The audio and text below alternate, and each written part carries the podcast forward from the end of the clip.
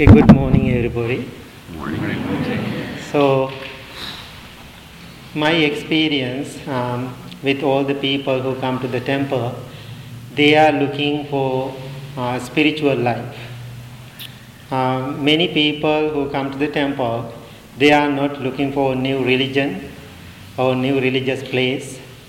Most of people uh, who come to meditation practice, they are looking for some spiritual guidance. Uh, anyway, uh, maybe that's the culture uh, also. When people come to the temple first time looking for spiritual uh, seeking because they are new to this, they are so nervous. I totally understand. What we have to do, it sounds like a temple, and they are doing ceremonies and rituals, we don't know how to behave, and they have n- n- that nervous feeling. So, anyway, they come first time.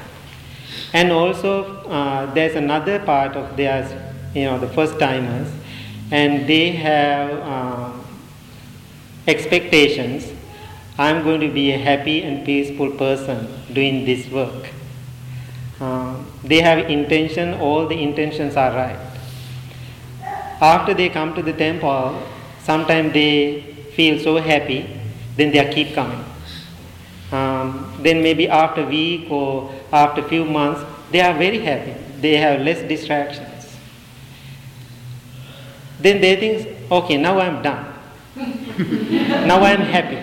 Now I don't want to come to the temple anymore. Uh, I don't want to go to meditation anymore because I'm happy now. Now I know how to handle that. Then people, my experience, people go back and they think I have to have fun, I have to enjoy my life. That's totally understandable, it's totally fine. Then, after a week or two later, when they, they don't continue the practice, then they distract again. When then distract again, whatever they did so far, they forget. Then again, they are in the same place, um, worrying and sad and anxiety. So I have a really good experience. Uh, one time when I was in out of state, not in Illinois, uh, one person came to me and said, I want to talk to you. There's no place for me to sit and talk. Finally, we went to the Starbucks. uh, so the mother and the daughter both came, and she was um, suicidal mood. That's the way she felt. I'm tired with this life. I don't want to do anymore and there's no value of this life and tired, exhausted, and so many complaints about the life. So I said, okay, I understand. Uh, they are natural, normal things, and I will help you. Then what I did, because that girl out of state, uh, after I come back to Illinois, I said, okay, let's continue this practice. I help her how to practice meditation. What I did, more than six weeks, every night I guided her meditation 15 minutes through Skype. Every night I did that.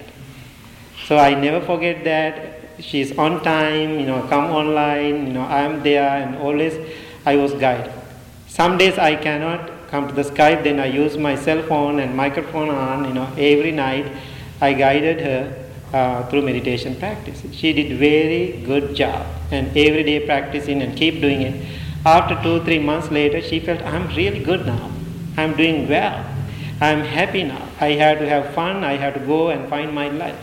Then she totally dropped all the meditation practice online, you know, practicing meditation.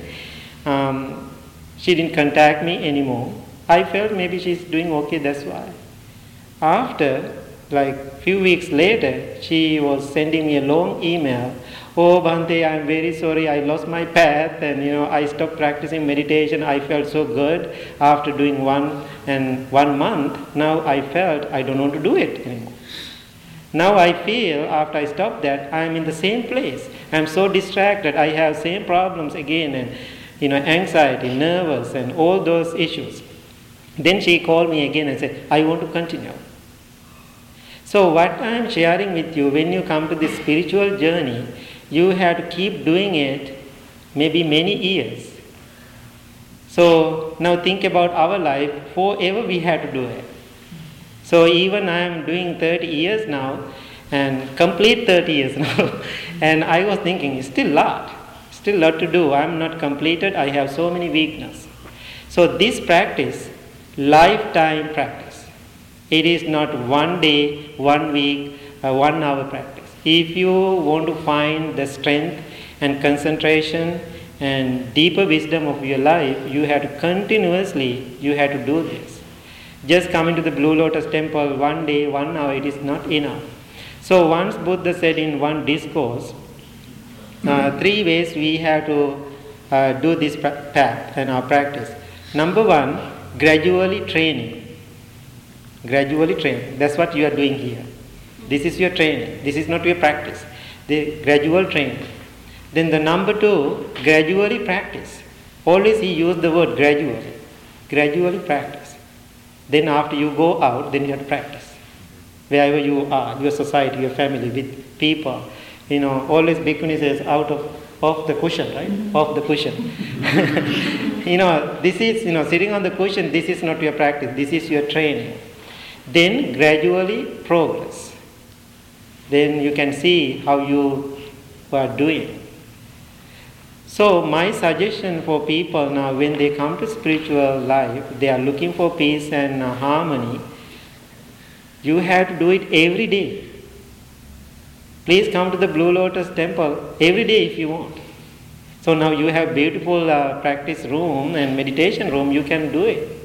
So maybe Saturday morning, come here. We do 30 minutes training. That 30 minutes training is not enough. Maybe you have to do it every day 15 20 minutes for your training. So then you feel you are practicing, then you go home and dealing with other people, you are finding yourself, I'm getting better. Then you can see your progress. So today I'm going to talk about uh, some uh, factors uh, leading to your spiritual development. Okay, talk please turn on. so you can see these eight things we, we, are, we are talking today.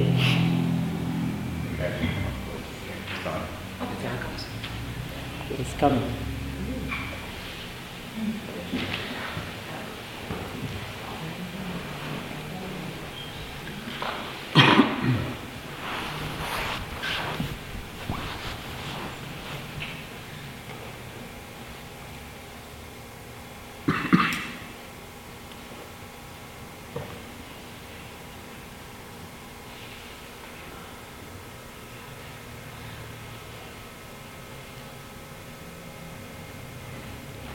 Okay, factors lead into positive spiritual development. So, who wants to read the first slide? Loud. Everybody can hear. Okay, please, Mary. Uh, factors leading to positive spiritual development. One, diligence. The demon Alavaka mm-hmm. asked the Buddha, How is the ocean of samsara crossed? The Buddha answered, By diligence is the ocean crossed. Who knows samsara? The word samsara? Samsara is the cycle of rebirth. Okay, birth and death. So the number one is the diligence. What is diligence? Let's talk. So when you doing your spiritual journey, you have to have diligence. What is diligence? What is diligence? You have to stick with it. Yes, yeah, stick with it. Um, careful and persistent. It makes sense? Yeah, you have to have that quality. So now you have to make sure you have that quality of diligence. What do you think? When you come to this practice, when you come to the temple, now after you start your meditation practice, do you have diligence? You feel it, you have the diligence? So Pali word, I don't you know use the Pali words, it's called the appamado, that's the word. So we translate it. So I'm very mindful when we translate these Pali words to English. Sometimes we lose the meaning. So I want to make sure you understand totally about it. Diligence. Okay? So number one, we have to have diligence for positive spiritual development. Any question about diligence? It makes sense to everybody?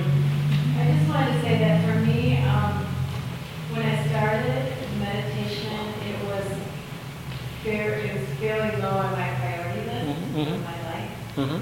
And then over seven or eight years, it's, it's just risen up. And so I think it's empowering to think about you can actually put something higher on your list. Yeah, exactly. Put down again, all right?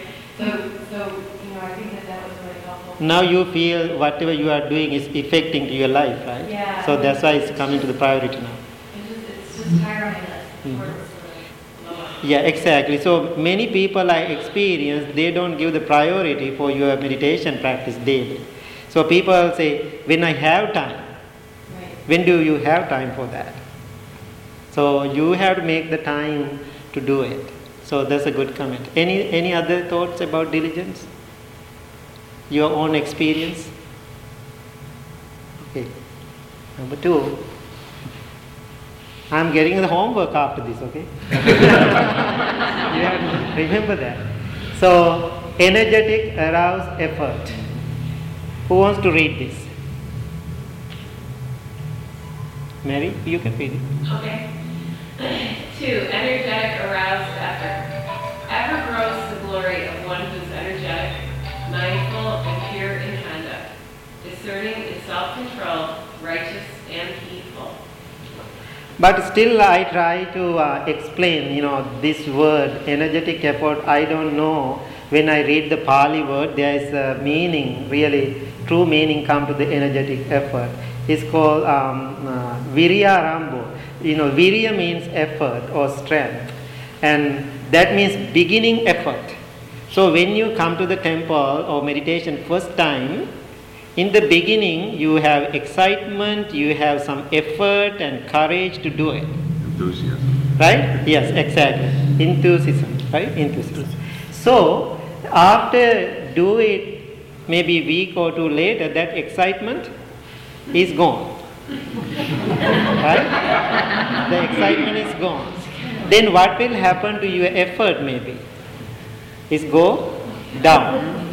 So what Buddha said, you know, the energetic aroused effort, whatever effort you put in the beginning, you have to have it in the in the middle of your path and the end of your path. So many people don't know how to maintain this energetic effort all the process. In the beginning they have is really high, then it's go down. If that go down, it means you are not leading to that spiritual development. This makes sense? Okay, any question about that? So how do you keep it going? Yeah. That means, you know, you have to have that diligence. Again, you know, I'm going to keep doing every day the way I started. So, what uh, the Julie said is very important. When you do it, you feel, oh, I am doing good now. I feel better. Then you feel confident about your practice. Otherwise, what people are doing always doubts. This is right thing to do. I don't know. I am not sure. When you're really doing good every day, then you feel, oh, this is the right path. I feel better. My mind is more peaceful. I am balanced. Then you feel that strength and development. Then you keep doing it. Then you don't lose it. Right? Okay. Three. Mary. Wanting little. This mm-hmm. is what should be done by one who is skilled in goodness and who knows the path of peace. Let them be able and upright, mm-hmm. straightforward and gentle in speech, humble and not conceited, contented and easily satisfied, unburdened with duties and frugal in their ways, peaceful and calm and wise and skillful, not proud or demanding in nature. Let them not do the slightest thing that the wise would later reprove. Okay. So want little. What it it makes sense. Wanting little. What is the uh, connection with the spiritual development? Wanting little. We can lessen our attachment. Yes. So how about wanting more? How do you feel you when you feel I want more? I'm you know here especially talking about our material wanting. So how you feel when you I want to have this, I want to have a new car, I want to have a new house. Maybe you have a house, right? Then you feel I want to have a new house. I want to have a maybe another pair of shoes. Even you have 15. Um, So, how you feel when you need more? Huh? Wanting more is a state of craving Yeah, craving. and unfulfillment. Right, exactly. Yes. Dissatisfied. Yeah, dissatisfaction. So then you feel not enough. Then to have those things, what you have to do? You have to lose your money. right? You lose your money. Then you have to make more money. That means you have to wake up early morning, go to work, and if you want to have a most expensive watch, then you have to make money to get that. Then after you buy that watch, there's no time to watch that. So, when you really want to develop your spiritual journey, we don't want lot. Whatever you have is enough right now to practice, right? Is that where like desire comes in? Yes, desire, you know, yeah, desire. So this morning I was thinking about it. So I have so many things. If you come to the house, you can see, oh, Bhante have a lot of stuff. You will see that. Then, you know, you see all the material things around me. If I separate totally myself from the Blue Lotus temple and the, my community or the, my monastic or whoever around, I don't have anything. So all the things I have around me for our use, not my use, just for my use. So most of things I collected for the temple, for the activities, so many books, and if I separate myself, I'm done, I'm leaving, then only thing I have my robes and few other things. I think I have to take my computer, right? right, exactly. iPhone. iPhone. So, so for our spiritual development, we don't want that many things. So if you want to make yourself happy and uh, cultivated mind, so you have to have very little things. More things making you more distracted and more desire and more attachment. Be mindful about that. Okay, next one. Contentment. Full of joy and contentment in the Buddha's teaching, the monk will attain peace, the bliss of stilling conditioned things. For a wise monk in this teaching, this is the beginning of the practice leading to nibbana, control of the senses, contentment, and restraint according to the fundamental precepts. Okay, what is contentment? Yes, Sort of the Being satisfied? being satisfied. just to say that's sort of the result of wanting little. Right, wanting little. So, you know, there was a question wanting little and contentment, what is the difference? I was just gonna say I have a back pain. Right,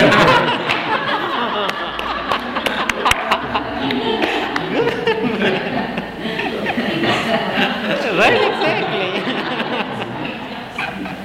so, what is the difference? Contentment and wanting little. The wanting little, I think, go with the material needs, right?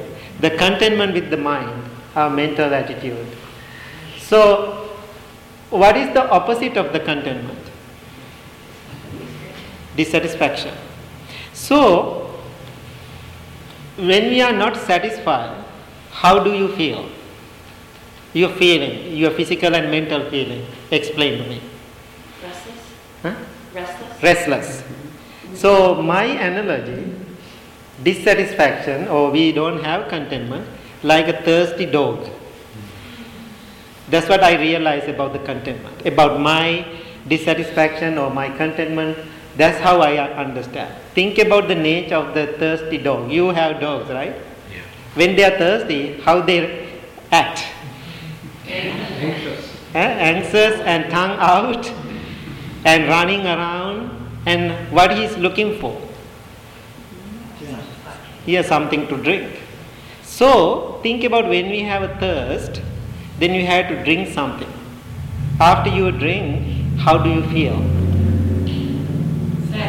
Satisfied. satisfied so what we have to do the same thing uh, try to understand contentment is we feel enough Make sense? We feel enough. If you don't have that feeling, very difficult to satisfy ourselves. It is a mental and our practice. Contentment. In What's the Pali word for contentment? Santutti. Yes, Santutti. I didn't use all the Pali word. if anybody want to know the Pali words, I can teach it later. Okay. Uh, so, any question about the contentment? I just want to comment that um, contentment is very temporary too, so that we'll drink again. if you- if you, uh, Yeah, uh, that, that analogy is, you know, the, it doesn't work very well. I try to make sure to understand how you understand about it. If you really come to the contentment through your practice, it is not temporary. Yeah. It is permanent. You know, then it's come from your inner wisdom through your practice. That practice, practice, practice, then you feel satisfied. This makes sense? Yeah. It is permanent. Okay, number five. Wise attention. Okay. Read it. Is that okay? There are these five facts that one should reflect on often, whether one is a woman or a man, lay or ordained. Which five? I am subject to aging. I have not gone beyond aging. I am subject to illness. I have not gone beyond illness. I am subject to death. I have not gone beyond death. I will grow different, separate from all that is dear and appealing to me. I am the owner of my actions, heir to my actions, born of my actions, related through my actions, and have my actions as my arbitrator. Whatever I do, for good or for evil, to that I will fall heir. So the wise attention we call the yoniso manasikara, the Pali word. So what it means, reality of the life. This is the reality of the life. How many people like this? The reality. Yeah, when you practice you like it. But in general people don't like this. Do you like it? No, we don't. But that is the way it is. We cannot do anything. You cannot fix. You can do the temporary things for these things, but keep coming. So the person who practice meditation, spiritual development, he or she have wise attention to understand these few things Buddha was talking about. Aging, illness, death. And grow different. This makes sense? Any question about wise, wise attention? Always, this is not a negative practice, it is a positive practice. Always, no matter how young you are, how beautiful you are, how wealthy you are, always you have to think, this is the end result of my life. So think about maybe after another 50 years or 60 years, how many people will be here in the Blue Lotus Temple? Totally new crowd. So Bhante is totally gone. I am ready for that. So good. Number six. Mary? Full awareness. Awareness of the body as a body. Awareness of feelings as feelings. Awareness of the mind as a mind. Awareness of thoughts as thoughts. So think this is the mindfulness practice. This is the mindfulness practice. The body, feeling, mind, and thoughts. That is the meditation all about. So when we are doing meditation, those are the areas we are focusing on.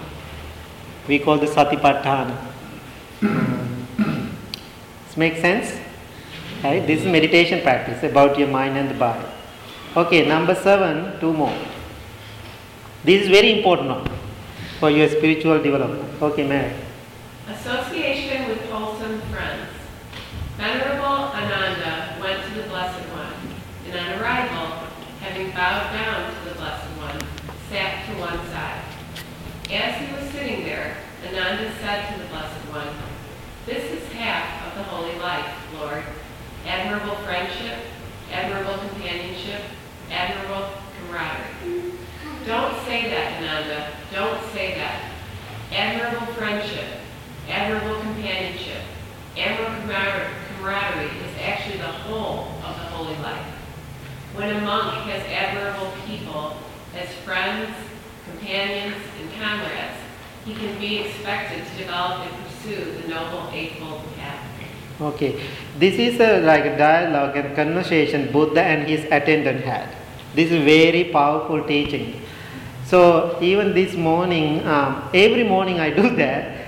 So I did my practice. The end of the practice, I make a wish. You did today also. You know the back of the chanting book. What is the wish we did? Last one. May I become baptized. No, not that one. Last one. By these meritorious Oh, deeds. yes. Yeah. Okay, read it somebody. Mary, read it, please. By means of this meritorious deed, may I never join with the unwise, only the wise, until the time I attain nirvana. Nirvana. That's what Buddha suggested. The friendship, we call the, we have friends, but it depends. We, you know, when we are, Buddha talk about the friends, there are some qualities of the friends. We call everybody, oh, they are my friends. So sometimes we have friends. If somebody asks you to go, oh, okay, let's go to the bar and drink. You call them also friends, right? But according to the Buddha's teaching, they are not true friends. So then we call the noble friends.